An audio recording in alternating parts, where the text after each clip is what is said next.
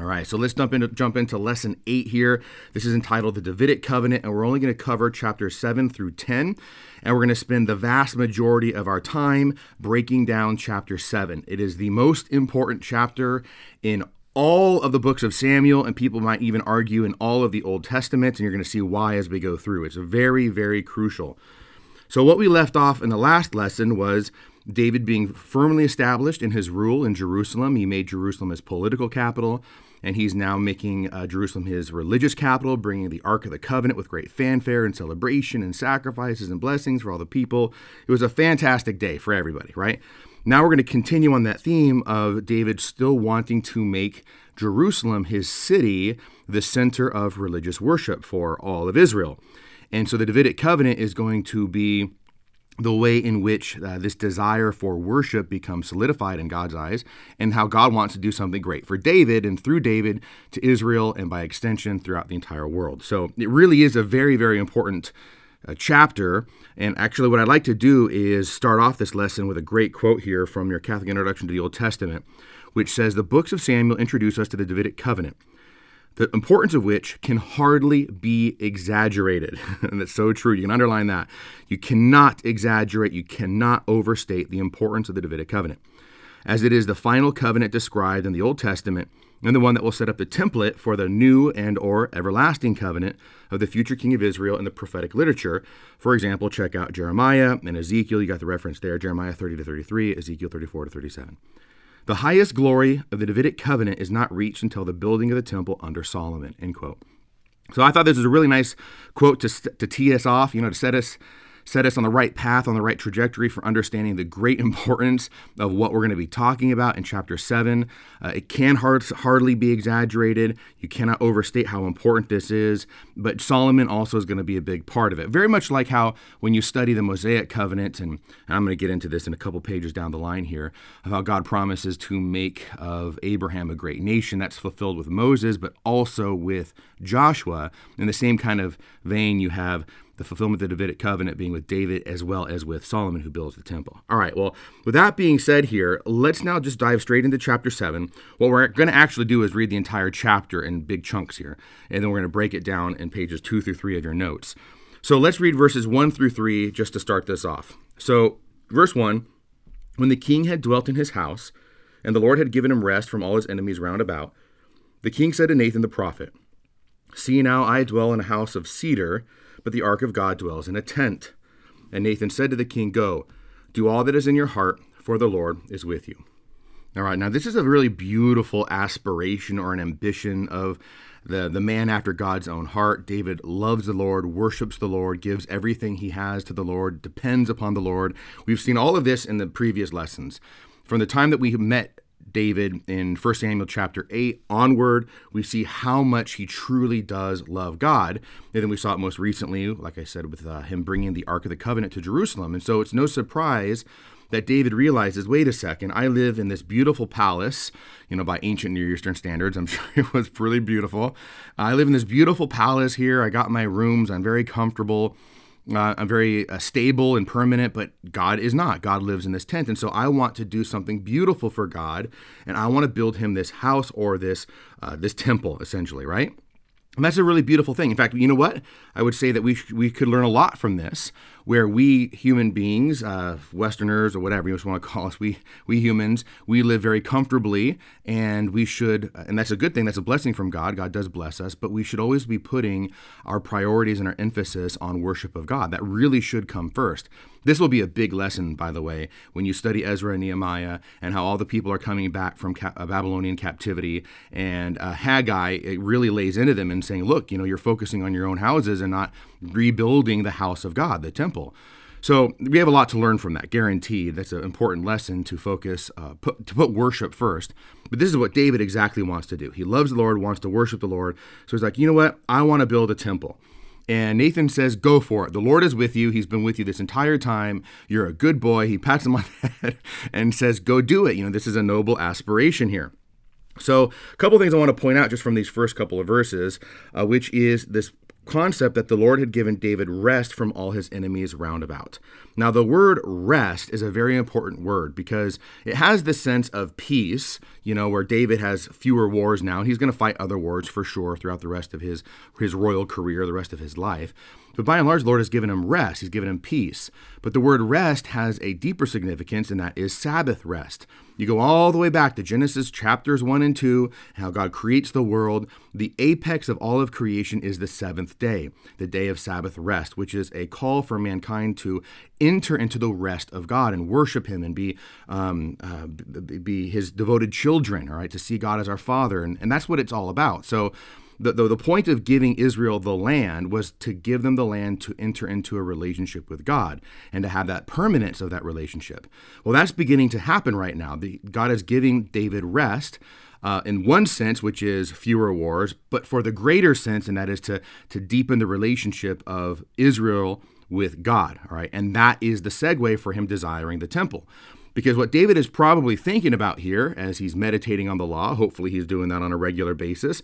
If he loves God, I suspect that he is. He would be coming across Deuteronomy chapter 12 what we obviously call Deuteronomy 12. He didn't have that there. But uh, Moses for, foreshadowed, not foreshadowed, but foretold, prophesied a time in which God will allow the people to build a temple for him and offer sacrifices to him, and God would reveal that place at the proper time. I have the quote here for you in the notes. It's Deuteronomy 12, 10, and 11. And undoubtedly, David has this in mind. And so he's like, okay, now's the time to build the place. Well, here's, here's what it says. When you go over when you go over the Jordan and live in the land which the Lord your God gives you to inherit, and when he gives you rest, and that's the that's the key there, when he gives you rest from all your enemies round about, so that you live in safety, then to the place which the Lord your God will choose to make his name dwell there, there you will bring all that I command you. Your burnt offerings and your sacrifices, your tithes, and the offering that you present, the offerings that you present, and all your votive offerings which you vow to the Lord. End quote. So this is this is essentially what Moses says. You know, time's going to go on and you're going God's going to bring you over the Jordan, and then at some point He's going to give you rest in one sense, which is from your enemies, but for the greater sense, which is to build the, the temple, to offer up your sacrifices, and to have that communion with God. This is the background, I believe, to David's desire. He wants to take things to the next level, not just bring the Ark of the Covenant into Jerusalem, but build a, a permanent house for the Ark. Okay? So, very, very noble aspiration that's true to form for our buddy David. So Dave, uh, Nathan, which is his his primary prophet, he's going to be very important later on. He also has Gad as a prophet, but we'll talk about him another time. Nathan says, "Go for it." But that very night, let's read on. Actually, you know what? What I want to do right now is read the entirety of verses four to seventeen. Uh, I'm going to make some general points, just a couple general points here. We're going to look at David's response, his prayerful, joyful, thankful, grateful response, and then I want to break it all down for you in the notes. Okay, so let's read this. There's there's so many details it would behoove you to read this a few times very slowly, savor it like fine wine, you know, puff on it like a nice cigar, and just really soak it in because uh, it will be very helpful as we go through all these major characteristics of the covenant that God is establishing. All right, so verse 4. At that same night, but at that same night, the word of the Lord came to Nathan Go tell my servant David, Thus says the Lord, Would you build me a house to dwell in? I have not dwelt in a house since the day I brought up the sons of Israel from Egypt to this day, but I've been moving about in a tent for my dwelling. In all the places where I have moved with the sons of Israel, did I speak a word with any of the judges of Israel, whom I commanded to shepherd my people, Israel, saying, Why have you not built me a house of cedar? Now therefore you shall say to my servant David, Thus says the Lord of hosts, I took you from the pasture, from following the sheep, that you should be prince over my people Israel. And I have been with you wherever you went. I have cut off all your enemies from before you, and I will make for you a great name, like the name of the great ones of the earth. And I will appoint a place for my people Israel and plant them, that they may dwell in their own place and be disturbed no more, and violent men shall afflict them no more as formerly, from the time that I appointed judges over my people Israel. And I will give you rest from all your enemies. Moreover, the Lord declares to you that the Lord will make you a house, and when your days are fulfilled, and you lie down with your fathers, I will raise up your offspring after you, who shall come forth from your body, and I will establish his kingdom, and he shall build a house for my name, and I will establish the throne of his kingdom forever. I will be his father, and he shall be my son. When he commits iniquity, I will chasten him with the rod of men, with the stripes of the sons of men. But I will not take my merciful love from him, as I took it from Saul, whom I put away from before you. And your house and your kingdom shall be made sure forever before me. Your throne shall be established forever. And in accordance with all these words, and in accordance with all this vision, David spoke, or excuse me, Nathan spoke to David. Okay, so things have been turned on their head a little bit here David has this great, noble, beautiful aspiration to build a house for God, a temple. And God effectively says, That's really cute. That's I, I like that a lot. That's that's good. Two thumbs up. But you're not going to build me a house. Your son will build me a house. But I'm going to build you a house, that is, a dynasty. So this little ex- turn of the, of the phrase is really important. I have this little note for you, which you can get in a lot of commentaries, that the word for house is bayit. All right, so you it, Bayit can mean a palace, which is true in David's case here, David's palace, like in verse 1, for example. It could refer to the temple, which David's son Solomon is going to ultimately build. It could refer to a dynasty like the House of Habsburg or the House of Windsor or, you know, whatever, you know, house you're talking about. In this case, now it's the House of David. And of course, the house could refer to a family unit. So Bayit means many, many different things here. And that's what's going on here. God, uh, sorry, David wants to build God a Bayit. God will in turn build David a Bayit. All right. And then there's all these other secondary meanings here.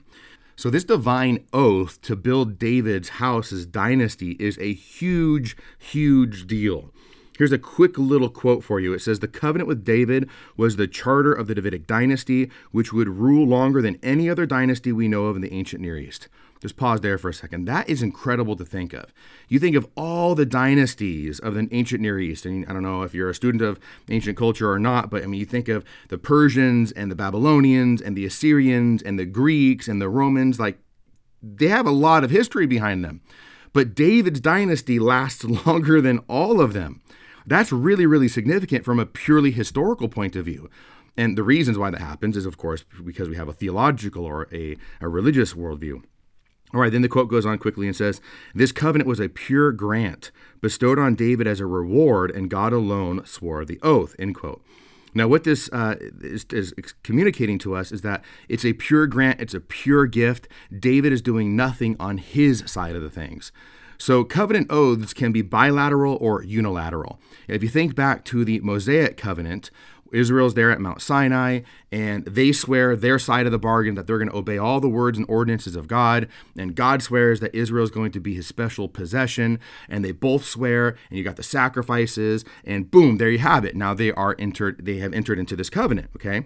But some covenants are unilateral, and this is the case with Abraham back in Genesis, where God, out of his chesed, out of his mercy, out of his steadfast love, he swears a unilateral covenant saying, I'm going to bless you in such and such a way.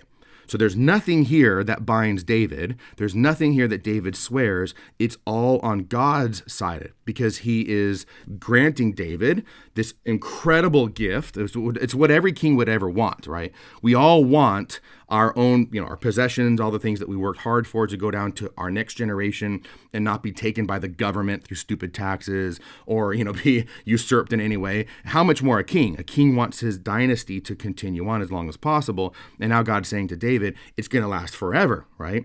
So this is a big, big deal here, and it's all on, on the side of God wishing to bestow upon David this great gift but not just for David, because it's going to be um, the Davidic covenant is going to be a blessing for all of Israel and by extension to all the other nations, as I'm going to share with you in a little bit here. All right, so it's a beautiful covenant that's sung high praises in the Psalms. We don't have the time to go through it. I wish we did, but you should definitely check out Psalm 2, especially Psalm 89, 132, and there's little snippets here and there throughout the whole Psalter. But the Davidic dynasty and, and the covenant that secures it is wonderfully praised throughout the rest of Scripture here, and we're going to see why as we go through the various characteristics. Okay, so this is a beautiful exchange. David wants to do something lovely for the Lord, build him a house. God says, Yes, but not yet. I'm going to build you a house. And it's this fantastic unilateral covenant. And then David will respond in this beautiful, humble act of prayer. That's going to be the rest of chapter 7 here, verses 18 through 29. Now, let me read another quick quote for you because it helps us to understand that this, this uh, prayer, this response that David has to God's covenant, is broken down into three major chunks. Okay? So this is what it says David's prayer in response to the prophecy is a song of praise that follows the three main points of the prophecy. First, the divine election of David himself, that would be verses 18 through 21. Then, next, the election of the people of Israel as the people of God, that's 22 through 24. And then finally, the consolidation of the Davidic dynasty, that's the end of the chapter, 25 through 29. So, those are the three main parts of David's prayer uh, in response to God. Now, let's read it here, and then we're going to dive into some deeper details. All right, here we are, verse 18. Then King David went in and sat before the Lord and said, Who am I, O Lord God, and what is my house that you have brought me thus far? And yet this was a small thing in your eyes, O Lord God, and you have spoken also of your servant's house a great while to come.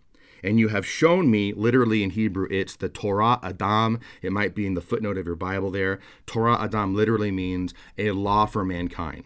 That's the proper translation. Unfortunately, it says here future generations. Um, that's not that doesn't quite cut it. You have you have shown me a law for all mankind, and I'll explain what that is a little bit later. Uh, verse 20. And what more can David say to you? For you know your servant, O Lord God. Because of your promise, in accordance with your own heart, you have wrought all of this greatness to make your servant know it. So that's the first part here, right? David is thanking God for the election of David himself. Now, the second part here begins the election of the people of God. Therefore, you are great, O Lord God, and there is none like you, and there is no God besides you, in accord, according to all that we have heard with our ears. What other nation on earth is like your people Israel, whom God went to redeem to be his people, making himself a name, and doing for them great and terrible things, by driving out before his people a nation and its gods? And you have established for yourself yourself, your people Israel, to be your people forever. And you, O Lord God, became their God. All right, that's the second part here. God, David is praising and thanking the Lord for the, del- the deliverance of Israel from Egypt and the continued, prov- continued providence of his people. All right, and then the third part here, 25 and following, is the dynasty. And now, O Lord God, confirm forever the word which you have spoken concerning your servant and concerning his house, and do as you have spoken, and your name will be magnified forever saying, The Lord of hosts is God over Israel, and the house of your servant David will be established before you. For you, O Lord God of hosts, the God of Israel, have made this revelation to your servant, saying, I will build you a house. Therefore your servant has found courage to pray this prayer to you. And now, O Lord God, you are God, and your words are true, and you have promised this good thing to your servant. Now, therefore, may it please you to bless the house of your servant, that it may continue forever before you. For you, O Lord God, have spoken, and with your blessing shall the house of your servant be blessed forever. That's, a, that's just such a beautiful, beautiful prayer. He's like, You've told me all these amazing things, so now I have courage to ask you to actually do it, right? Uh, he's like, he's, he almost can't even believe it. It's like too good to be true what God is doing for him here. All right. So that's the uh, that that is the two main chunks of chapter seven. All right. You kind of have a little preamble of, of David wanting to build the house. God says no, and then Dave, I'm going to do something better for you, David. And David is absolutely geeking out. He's completely humbled. He's floored flabbergasted and just pours out his heart in this beautiful uh, prayer of thanksgiving and praise. All right? So that, that's the main flow of chapter 7. So, what I'd like to do with you now in the next couple of pages of notes is break down the various attributes of this covenant and the kingdom that God is swearing to uphold and to establish forever. There are eight main primary characteristics, and I've given you the resources I'm pulling this from in your in your footnotes. But there are eight primary characteristics of the kingdom and the covenant. There are a few secondary characteristics. And of course, we would have to talk about the typology, right? Because there's always initial fulfillment of prophecy and promise. Uh, and then there's ultimate fulfillment with Jesus Christ and His church, right? So that's what I'm, that's what we're going to be doing here for the next uh, number of minutes, probably the next half an hour or so, easily going through all these characteristics. Again, I really want you to walk away like mind blown about how incredible this is and how it truly is the greatest of the Old Testament covenants. And this is why many people would argue this is the high point of the covenantal history of all of the Old Testament.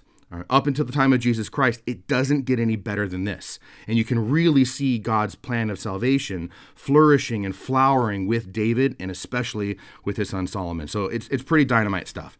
All right, let's look at these eight primary characteristics. Number one,